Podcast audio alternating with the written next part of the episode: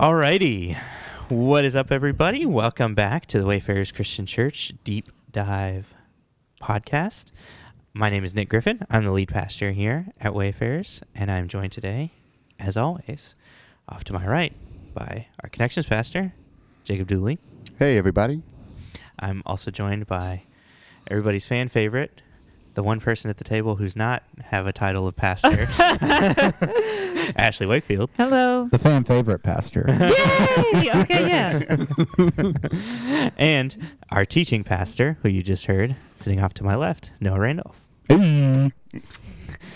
Uh, if this is your first time tuning into this podcast, I think uh, the way I'm going to start describing this podcast is just it's our opportunity to take deep dives on whatever we want to. and we have done different topics at different points of time.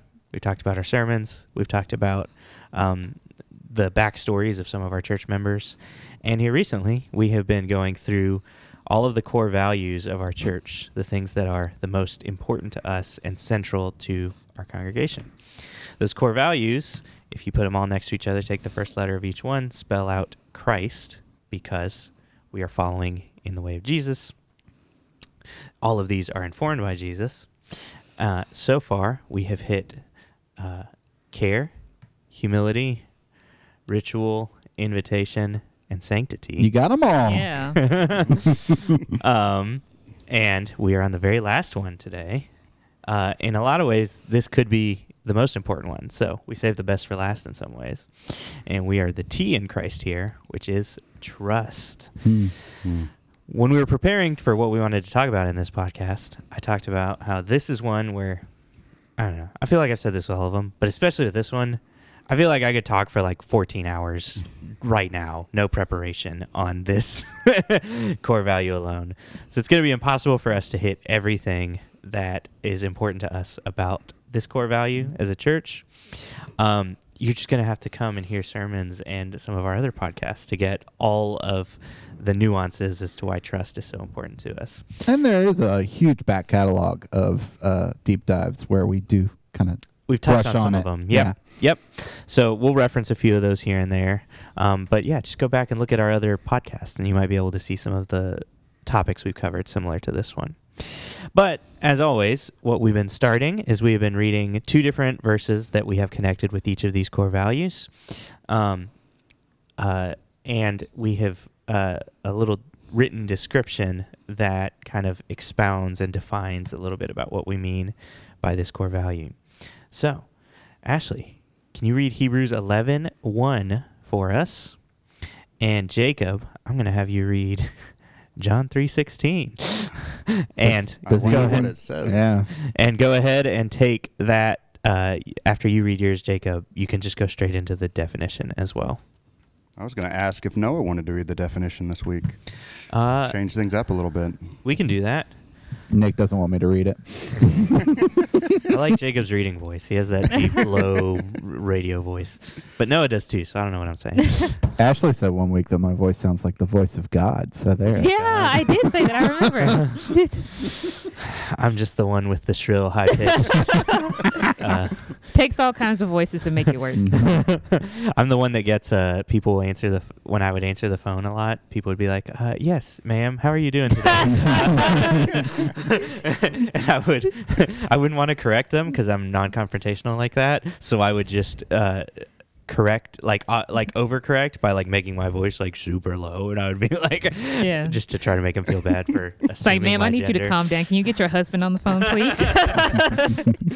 So, Ashley, if you can read that first one for us, Jacob will read the second one, and Noah will read the definition for us. yes. So this is the ESV. Um, it says, "Now faith is the assurance of things hoped for, the conviction of things not seen." I am also reading the ESV, uh, John 3:16. For God so loved the world that he gave his only Son, that whoever believes in him should not perish but have eternal life.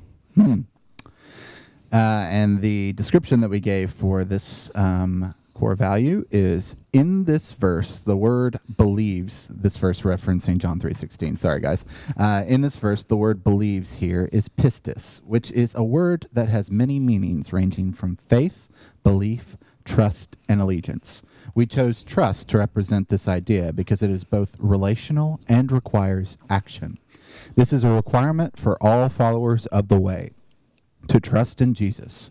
Our mission is to develop our community towards trust, helping each believer understand how to trust God, which becomes our way of seeing and benefiting the world. Dun dun dun. Yeah. so, first place to start is just uh, we're doing a little bit of Bible word study here, a little bit of Greek lessons for us. And uh, Noah introduced it already there in the definition. This is a fun Greek word because it sounds like a bad word. but the English pronunciation of this Greek word, he said it in the definition, is pistis. um, and uh, it is one of the most common words in the New Testament, especially. And it's used as a noun, as a verb, all the, you know, it's it's it's a big one. They care about this one a lot. And uh, as Noah said, it gets uh, translated a lot of different ways. It gets translated as faith. It gets translated as believe. It gets translated as trusting. And it has all of these connotations with it, even including connotations of like allegiance to a king, even. Um, it's one of these words that honestly you could come up with like 12 English words to try to encapsulate what this one Greek word means. And in the Greek culture, they would have used it in a lot of various different ways. The reason we think it's important to do this word study, uh, we're just Bible nerds and we like that to a certain extent. But the other reason that we really feel like this is an important thing for um, all of us to understand about this word is that if you've ever grown up in the church or if you've ever had any connection with the church, you probably heard John 3:16. And you know that that's like the the the slogan of evangelical Christianity in America. You know, there's a was it Tim Tebow was it the the football player guy used to put like 316 on his like Mm. eye black and under his eyes and that was like a big thing. Everybody was like 316 you know? And um after he like would play these big football games people googling John 316 would like go through the roof. So it's a really big and important verse for a lot of us and I think rightly so. I think it is central to the good news of the gospel in a lot of ways. But um, the English translations use the word believe, which I don't think is a bad translation. I actually do think that that is a valid way to translate the word pistis, but I think it's only part of the story. Mm. I don't think you were we're actually getting the kind of like full context of what that uh, word particularly meant. Um, and I, I think I've thought I've realized this for a lot of reasons. Uh, one, there's another verse that uses uh, pistis. It's a very um, difficult verse to understand. Uh, Well, while you look that up, I think what I would say too, real quick, is that uh, I think one of the reasons we find belief to be uh, difficult is that uh, oftentimes when I think of the word belief, I just think about a head knowledge kind of belief, right? Like to believe means to like have like a head knowing of something that is true. That's usually what I think of with the term belief, right? It's just a, a head uh, that has learned a fact about the universe um, and said, I believe this is true. So I believe the sun Right. is a ball of gas, right? Right. Um, and me believing that basically just translates as I know or I have a head knowledge of the fact that the sun is a ball of gas. That's generally how we use it in English, Mhm. which is kind of not really helpful for Right. what pistis really means. right. Yeah. The verse I was thinking of was uh, in James. Uh, James is, if you know, is a book that is actually wrestling with this idea almost completely. That's like the whole idea of the book of James is like, what does it mean to have faith, to believe? And uh, there's this interesting verse where he says, uh, James says, um, "You believe that there is one God. Good. Even the demons demons Yeah. believe that, and shudder. um, and uh, the word there is pistu, pistuo, uh, part of these this pistis word uh, family group, and um, you know, that's why I I do think believe is a good word, Mm. you know, Yeah. but James is saying, you know, what it means to believe in the way that Jesus is saying in John 3:16 obviously has to be more than just Yeah. I know that God Mhm. exists or I know that, you know, cuz he's like the demons know that too. Yeah. Like they uh and and and what Jesus is calling us to as Christians is is not just to like in our head be like, okay, yeah, yeah, I believe that. yeah. Mm-hmm. Um, but it is uh, got more layers to it, and that, like I said, I think that's only a part of what that word means. Yeah, that was actually really good to bring up. I guess hearing that kind of reminds me because I completely forgot about that verse. I was like, yeah, he does say that, but I guess it kind of reminds me of the fact that it's not enough to believe. Like there's like some type of action that you're supposed to take because you have this conviction. So Mhm. you can't just say I believe it. It's like okay, now you believe it. What are you going to do about it now? Yep. My dad used to give a really good uh, example of this. That is um, one that you've probably heard preachers give a million times. I know it's not original. My dad, he's not this creative. It is something he got from somebody else. But um, the uh, example he used to give was of a chair, and he said, um, "Let's say you pull a chair out, and you ask everybody in the room, do you believe that this chair is going to hold up your weight?" You know. Um, if the chair looks sturdy, if you like look at the little tag on the back and you see the weight limit and you know everything else like that, you might be like, yeah, I think believe that chair will hold me up. He says, that's great. Now sit in it. what? And if you do not want to sit in the chair, then that r- reluctance to take action proves that I don't know if you actually do believe it. Mhm. But when you sit in the chair is when you are proving that you do believe it's going to hold your weight up. And that's why we've been leaning more towards the word trust. Um, mm-hmm. Because I do think that's also a valid translation of pistis. And trust, to me at least, has more of a connotation of like leaning into it, holding Mhm. on to it, having some action uh, Mhm. involved in the belief, you know, and really having that belief proved Yeah. uh, to be true. That actually reminds me of something I was studying for one of my my classes, one of for Chase for herme- hermeneutics, and so I was looking at the baptism of Christ and like the emphasis that John is always putting on the repentance to the baptism and how the Pharisees and Sadducees are coming maybe to criticize, but also maybe like wanting to be baptized, but not wanting to actually change anything. Mhm. And so it was like the idea that you want to get washed with this water, but you don't want to actually Mhm. change your actions. And it's like, what is the what is the point of you being washed with this if you're not going to change anything? Mhm. And so like it's this this idea like if you're saying that you believe in this, Right. then your actions need to line up with that because if it doesn't, Right. then you're not producing the fruit you need to produce. So. Right.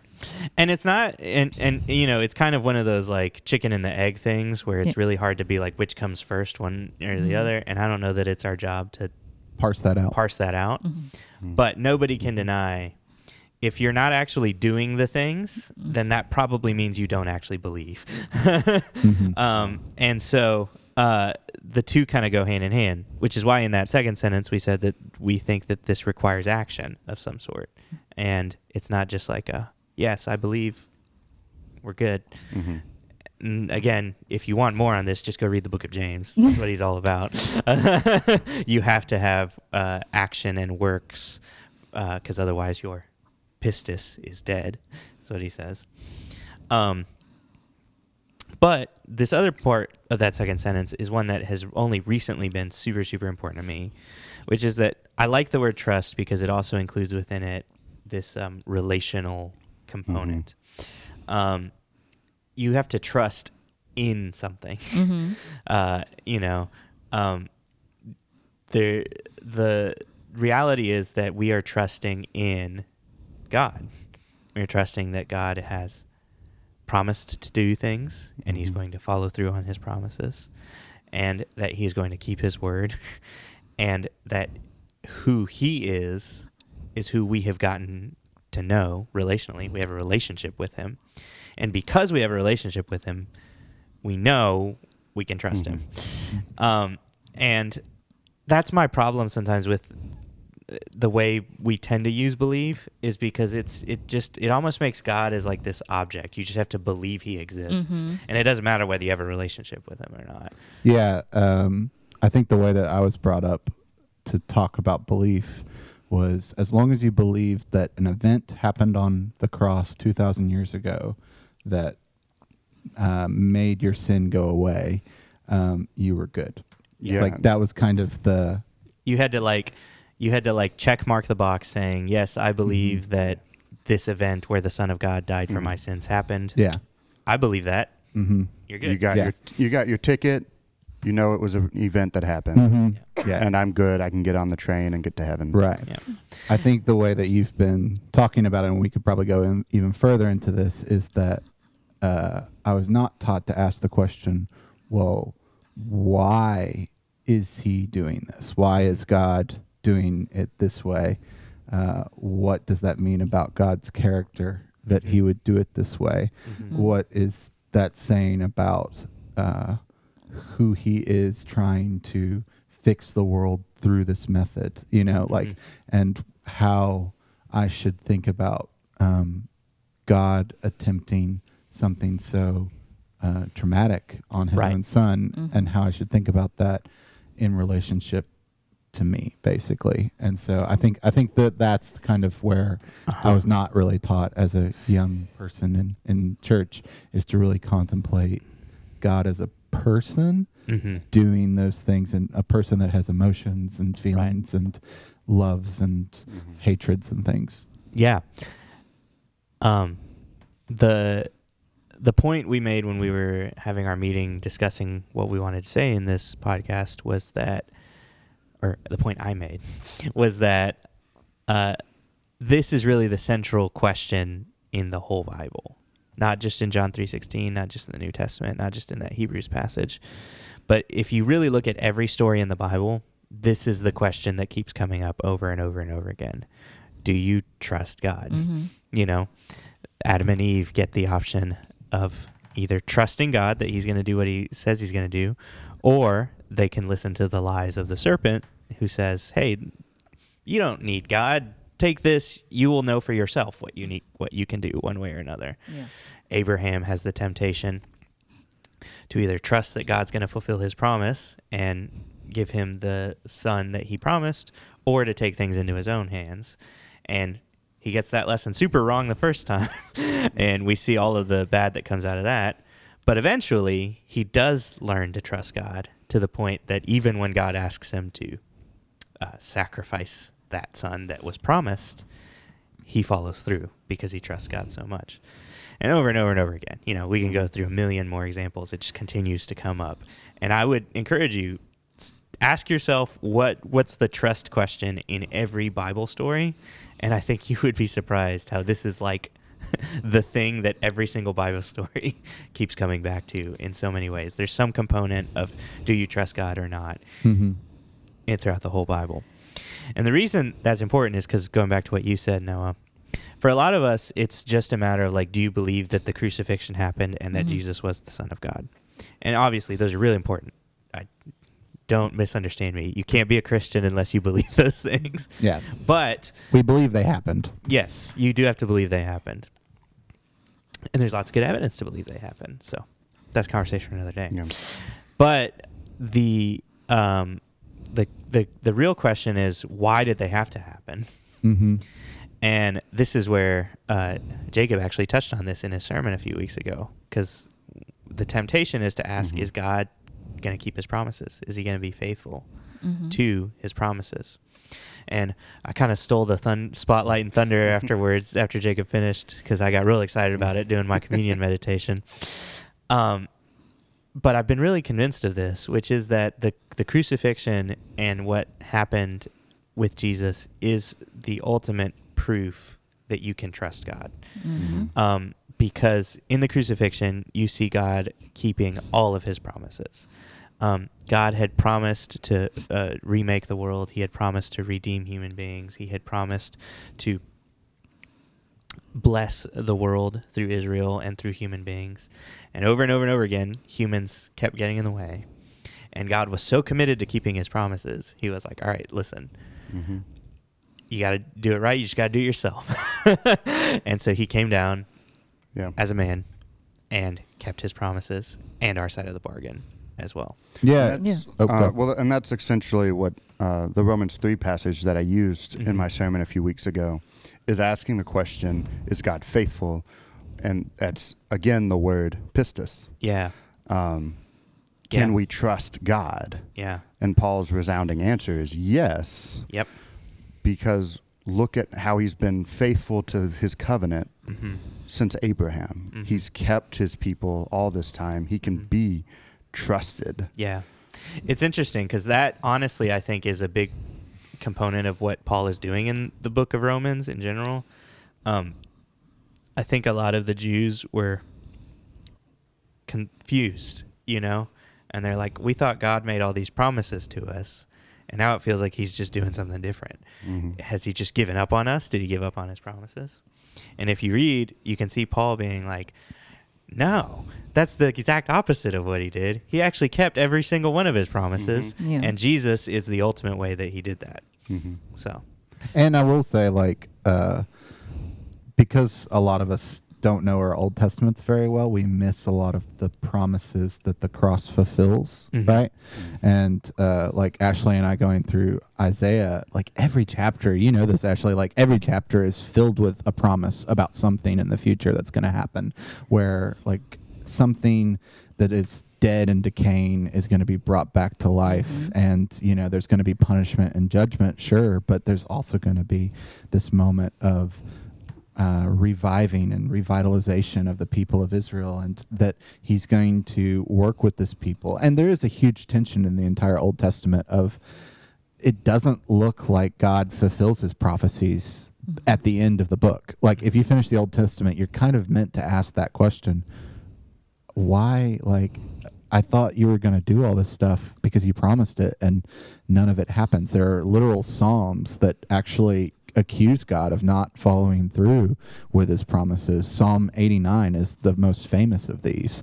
Um, and having uh, that tension of trying to understand how God can be faithful and yet them not get to see these promises get fulfilled is sort of the point of the Old Testament, I feel like. That's Mhm. kind of what you're meant to wrestle with. That's the point of Job. That's the point of uh, a lot of the wisdom books of Scripture is to really uh, think and meditate on how to trust God in spite of the fact that it might not look like things are happening right now. Mhm. You know, and that's where the New Testament is good news in that you do get to finally get to see his plans. And that's why Ephesians is Paul's like magnum opus of joy, right? Mhm. He's like finally the plan has been revealed after all this time, like all of this all of these books of like contemplating and not understanding God and what he's doing and trying to figure out. Now we can finally see the grand plan and scheme that he had from the very beginning and we get to revel in that and we get to see the outworkings of that and we're the blessed people that get to be the first people to share that good news to other people. So I think that's I think that's what we miss if we don't have that Old Yep. Testament context. Yep. And Yeah. That's really good, Noah. I've never heard you say that in that exact point, but that totally makes a lot of sense. Just this um, joy. It, it helps us understand why is Paul so stoked, and it's Mhm. like because read Yeah. all of these books beforehand. Everybody is left at the end being like, I I don't know, is God going to do what He promised He's going to do? Yeah. Did He ever actually? Did He fail? Did He not do what He was going to do? And then now Paul's like, oh, we got we got the whole picture now. We understand what He's doing.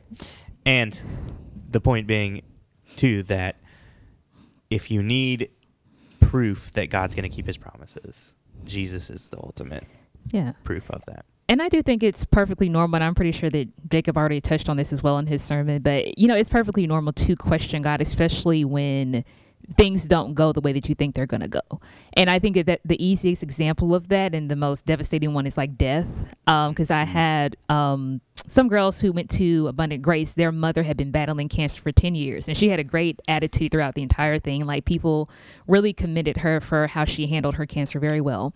And then after this 10 years, it's like her her cancer got more severe because it spread and then mm.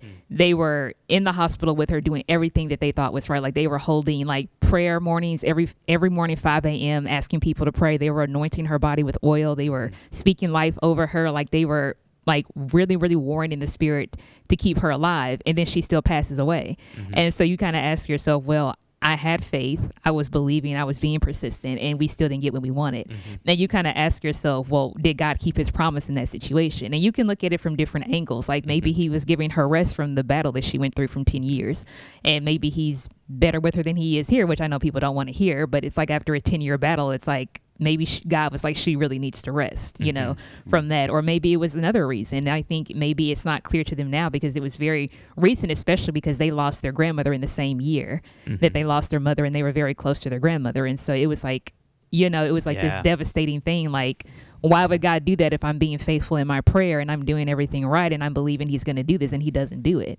And you're like, does God keep his did how did God keep his promise in that situation? And you figured maybe he did, but maybe it's just in a way that I don't understand. So And that's uh, a great point to bring up that this isn't just something that the Old Testament people of Israel had to suffer through. And we're all good now. Mhm. we have the same questions Yeah. that they used to have. And I agree wholeheartedly, actually, that one of the worst things we can do sometimes is like bottle those frustrations up. Yeah. Mhm.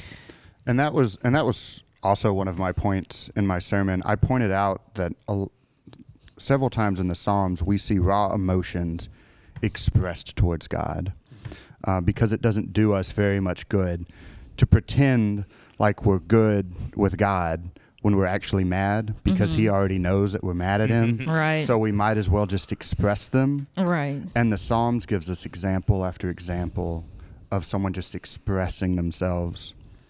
And the way we can know God is still trustworthy is because he never left them even though they expressed doubt. Yeah. It makes sense. And I will say, like, we are just as much expecting a coming of Jesus as they were, right? We Yeah. just have a second coming to expect. Mhm. So, in that sense, like, we just as much look at the sufferings that happen today and ask that question where is God? The same way they did in the Old Testament. And that's where you can relate to those Old Testament passages because it's not like our story is any different. The only thing that has changed is that Jesus has given us more hope and more assurance to trust him than they ever had. That's the one thing we have up on them Yeah. is Yeah. that we have the first fruits of what God is ultimately going to do, right? And that's kind of the Mhm. whole point of John 3:16, right? Is he's kind of the first fruit of that. Um, and yeah, I think that I think that that's what we that's why trust is such a thing for a Christian, right? Is we look at the past of the Old Testament and see that they had to have way more trust even than we do Mhm. probably because they didn't have Jesus as an example Yeah. we get a little bit easier on the trust point because we get to see all these claims about resurrection and new life and we get to see these moments where Jesus actually does things that everybody had been hoping for for centuries. And so we get to look at those and say, yes, th- those things happened and I know that eventually the whole world is going to be filled with that kind of thing. And that's what I'm hoping for in the second coming, right? Yeah. And that's the that that's I think how trust works for us today is that there's still Mhm. pockets of death as much as pockets of life, right? You know, Yeah. the pockets of the world still being corrupted and falling and cancer and all of these different things they're still here it's not like jesus wiped away everything on the cross right now currently but it's a promise that he will one day Mhm. and i think that's the that's the point that we have to hit the trust button so to speak hmm And I think it's also helpful to understand that Jesus does know how difficult it may be to do that. Mhm. Mhm. I've always been really encouraged by both uh, three different verses. There's the man who comes to Jesus, and Jesus says, Do you believe? And he says, I believe, help my unbelief. Yeah. it's such an honest thing of being like, It's a mixture right now, man. Yeah. I, I do believe, Mhm. help me with my unbelief. That one's always been a big comfort to me. The other has been um, Thomas, who has doubts about Jesus even after he sees him resurrected and wants to see the nail marks in his hands. And I think it's important to realize the the kindness that Jesus shows. Jesus could have easily been like, "Come on, man, you you're good. You know this is you know this is me," but Jesus is like, "Yeah, sure, here," shows him the marks in his hands. And then there's a verse right after that that has always been very encouraging to me too, where Jesus says, "Because you have seen me," and he's talking to his disciples, "you have believed. Blessed are those who have not seen and yet have believed." And you know, there's these little few moments where you can really tell that Jesus is like looking forward And, backward. and backward. And I've feel like he's talking to me in that moment in time, you Mhm. know. I didn't see Jesus with my physical eyes. Mm-hmm. but um he, and I think he recognizes that it's it's a little different, you know. It's a little Mhm. different what we are being asked to do. But ultimately, that's why I am so thankful for the honesty of the entire Bible Mhm. and how you see people struggling with this because you can tell God, He knows it's tough, Mhm. He knows it's hard, but Mhm. the final challenge is still the same one that it always has been, which is, do you trust that God's going to do what He said He's Yeah. going to do? Mm. Now, you had a point that uh, I thought was really good at the end of our talk before we did this, where you were talking about how trust trusting in God results in someone that benefits the world in some way. Mhm. Uh, maybe talk about some of your reasoning behind that because I thought that was a really good point you brought up. hmm It's uh, he uh, John three sixteen is obviously the verse everybody talks about about how to be saved. You know, how to go to heaven, how to like Mhm. you know, not go to hell.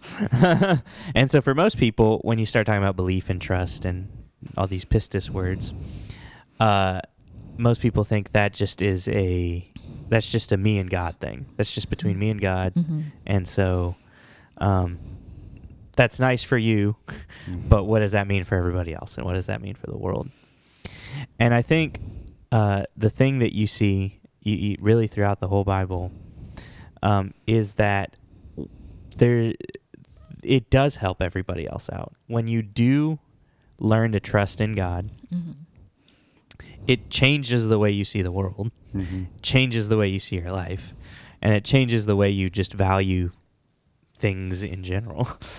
and those changes that come from learning to trust in God make huge differences in the rest of the world. The um, biggest example I've always given of this has been a pretty common one that is um, a description of the uh, some of the early Christians um, in this era, kind of between the ancient Roman era and the medieval era. There was this in between time. Most people call it the Byzantine era.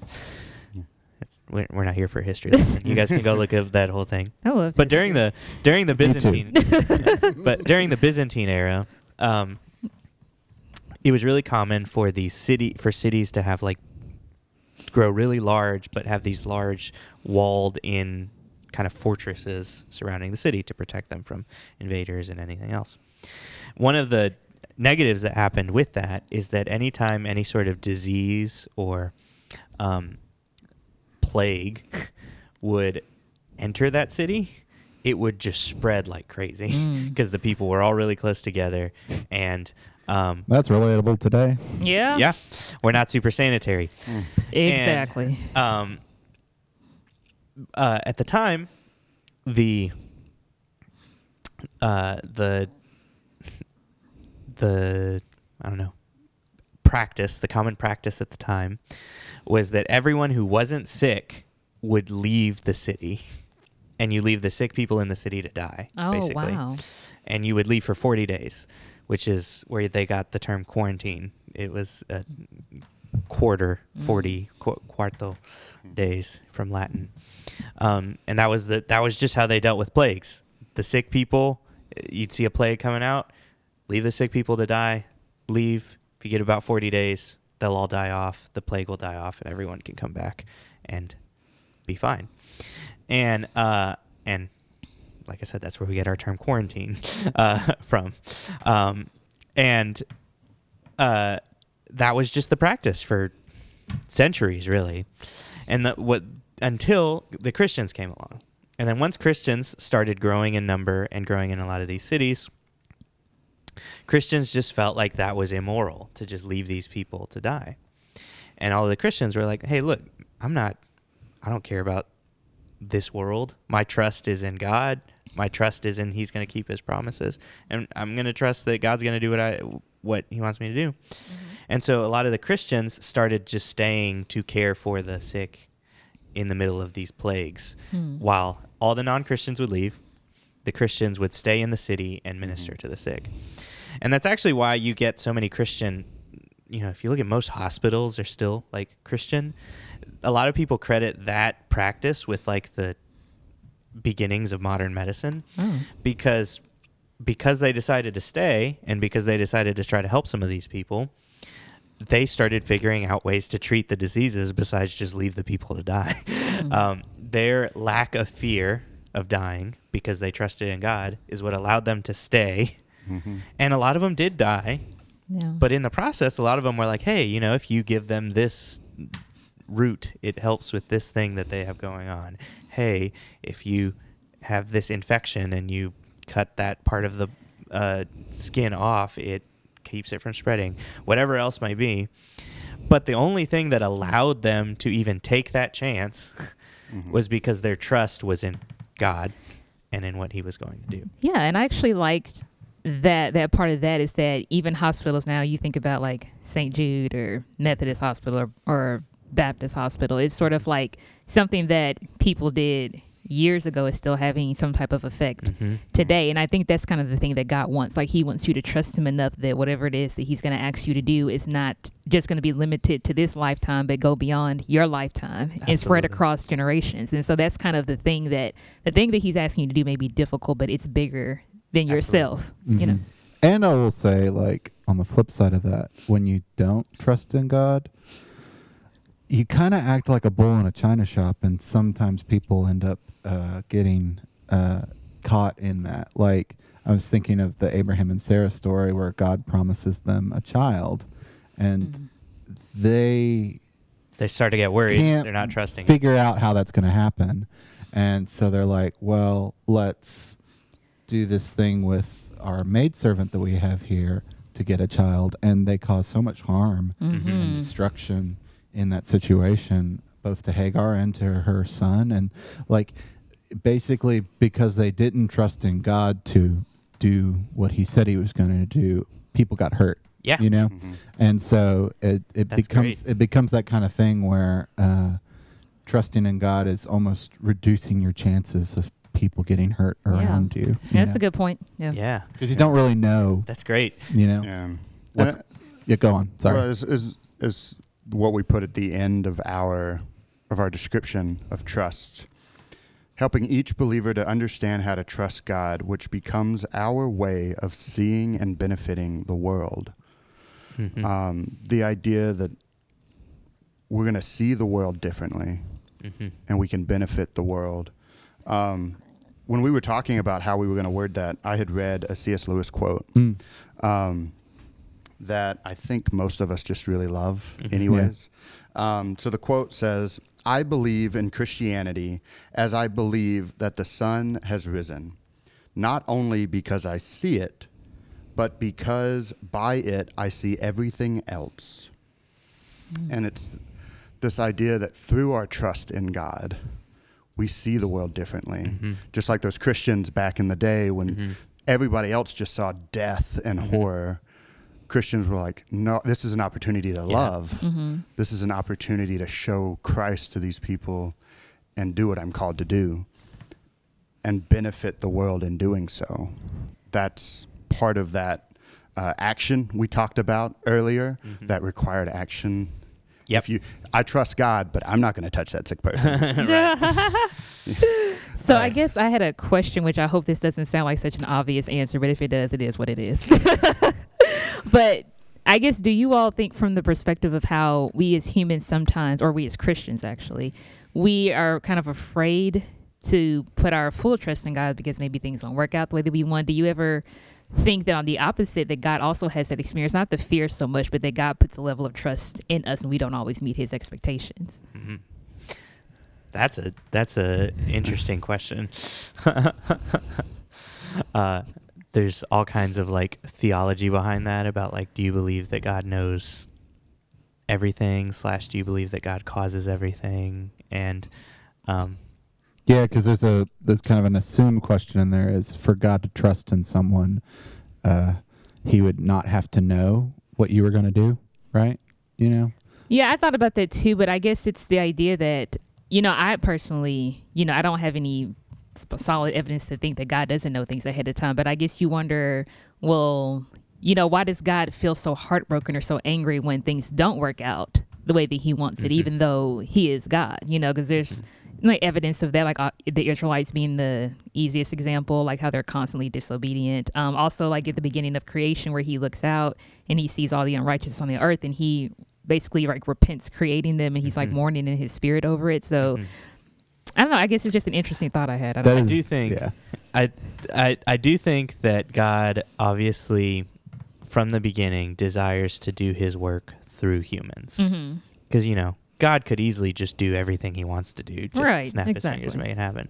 But what you can clearly see from the Bible is that he what he wants is he wants humans to be a part of the process Mhm. from the very beginning. Exactly. And I think you're right. That's why he is so distraught when the humans that he wants to work with drop the ball. Yeah. Um, I think one verse that's similar uh, that is about that concept that I've always thought of is um, in Esther, in the book of Mm. Esther, when Mhm. Mordecai is trying to motivate Esther to uh, do this very scary thing. And he said, Do not think that because you are in the king's house, you alone of all the Jews will escape. For if you remain silent at this time, relief and deliverance for the Jews will arise from another place. But you and your father's family will perish. And who knows but that you have come to your royal position for such a time as this? And I think there's two truths in there. One, um, God puts you in places to do specific things. He's Mhm. got plans, and obviously Mordecai believed that God put Esther here Mhm. because he had a plan. Mordecai's not really super worried that if Esther doesn't do it, God's plan's gonna fail all of a sudden because he's like, eh, God's gonna bring somebody else Yeah. along to do it. But Mhm.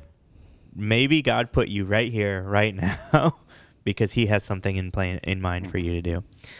So, I do think uh, that God has plans for us and wants us to be able to fulfill those plans. You know, and I think one of the most exciting things is that when you are, it's. I like the thing you were saying, no, about how it kind of cuts both ways Mm-hmm. when you do trust in God, all of this good comes out of it. Mhm. When you don't trust in God, all of this bad comes out of it for generations afterwards, even.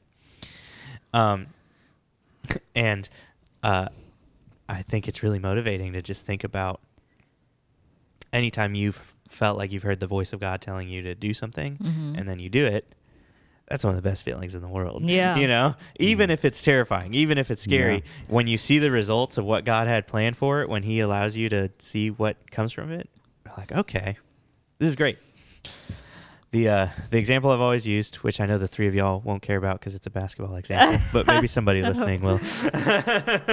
you guys have heard me say this before, but uh, ever since me and Adrian started dating, I've been a big Grizzlies fan, and for the first few years of the Grizzlies, uh, the front office was awful.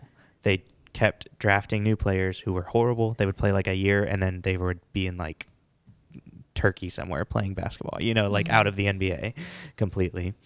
Um, and on top of that, uh, between injuries and just everything else, they were just fumbling the bag, as a Mhm. friend of mine used, likes to say, uh, in, in, in every possible way.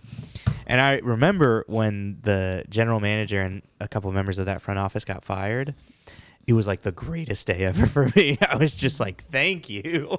We finally can get somebody else in here who knows what they're doing. And they hired this new general manager. His name's Zach Kleiman. All the Grizzlies fans right now call him King Kleiman, which is really interesting because this dude has been killing it. Every single guy they've drafted is incredible. Like all 15 players of the team are like amazing right Mhm. now. None of them suck. And uh, the the team has been like perfectly built. They like win all their trades, and they're currently on track to be like possibly the best team in the NBA this season. And it's been the funniest thing because I had nothing to do with that. Like I made no decisions at Mhm. all, one way or another. I'm just along for the ride as a Grizzlies fan. But to me, it has been such an encapsulation of what it is like to be follower of Jesus. Mm. It's like you don't have to worry that you've got some horrible, incompetent general manager who does not understand what he's doing in charge. Um, and we've been doing this series on the Book of Revelation for a podcast that's going to come out soon. Uh, just a little teaser there. It's called Unfolding Revelation. Ooh. There's going to be episode first four episodes will be out soon. Um, and I think that's one of the things that the Book of Revelation is supposed to encourage you about. It's like, hey, you you're on the winning team. Uh, We already know how this is gonna uh, end up, and Mhm. that's a pretty great place to be in. Mm. You guys have any parting thoughts? Yeah, I guess when you talked about the winning team, that reminds me of this verse. I don't know what book it comes from because it's been a long time since I read it, but it said something along the lines about how like Satan is angry because he knows his time is short. Hmm. And it's like the idea that even Satan himself knows he's going to lose. So it's like, Mm. you know, why are you worried? But then at the same time, I know on myself, when I think about things that God wants me to do, I know the first thing that I tend to do, and other people may do this too, is that I have a series of things in my mind about why I can't do this and how it's going to turn out badly if I do this. Like, it's just not going to work out. And I think God has had to tell me several times, like, you just have to trust me that if you get into trouble, that I'm going to rescue you mm-hmm. from the trouble you're going to get into. Because I feel like it's just really easy to formulate all these things in your mind that are going to go wrong. And like, I can't do this, I can't do that. It's just easier if I do nothing, or it's easier if I do this. And God is just like, if you do this and you get into trouble, I will rescue you out of it. And so Mhm. it's just like that emphasis of like, you're already saved. You don't You're have to worry about it. Yeah. yeah, yeah. It is very calming, and it it, it it's it's it's a really uh, relaxing place to be in. This last Sunday, I did a meditation through the book through Psalm 131, which has this really powerful description at the end of being content with God, like Mhm. a weaned child. Mm. And I loved one of the descriptions the guy in the podcast we were listening to said, where he said, if you've ever seen a baby after they like drink their milk, they look like drugged almost. Uh, my uh, sister in law calls it milk drunk because they're just like passed out. it's pre- it seems great. That's always the thing. Like we always say, like, man, I wish I could be like that. He looks like he's loving life right now. Right. And the thing that David is saying in that psalm is, you are like that. you trust in God, and that is Yeah. the best place to be in. So, I think I want to end with this. I don't know who's listening to this. If you have never actually had that opportunity to put your trust in God, I take it from everybody sitting around this table here. It's the best decision you could ever possibly make, and I encourage you don't don't wait Yeah. make that decision right now. Decide that you're going to trust in God. Reach out to us. We'd love to talk to you more about it. Um, you know, Jesus is the best person that you could possibly trust. He's not going to let you down. Amen. So, that's the last of our core values. Yeah. We are. Um, I'm not. I'm not going to do any teaser for next week because I don't know what we're going to do next week. It's a teaser even to us. We It's a- don't even understand. We don't even guys- understand.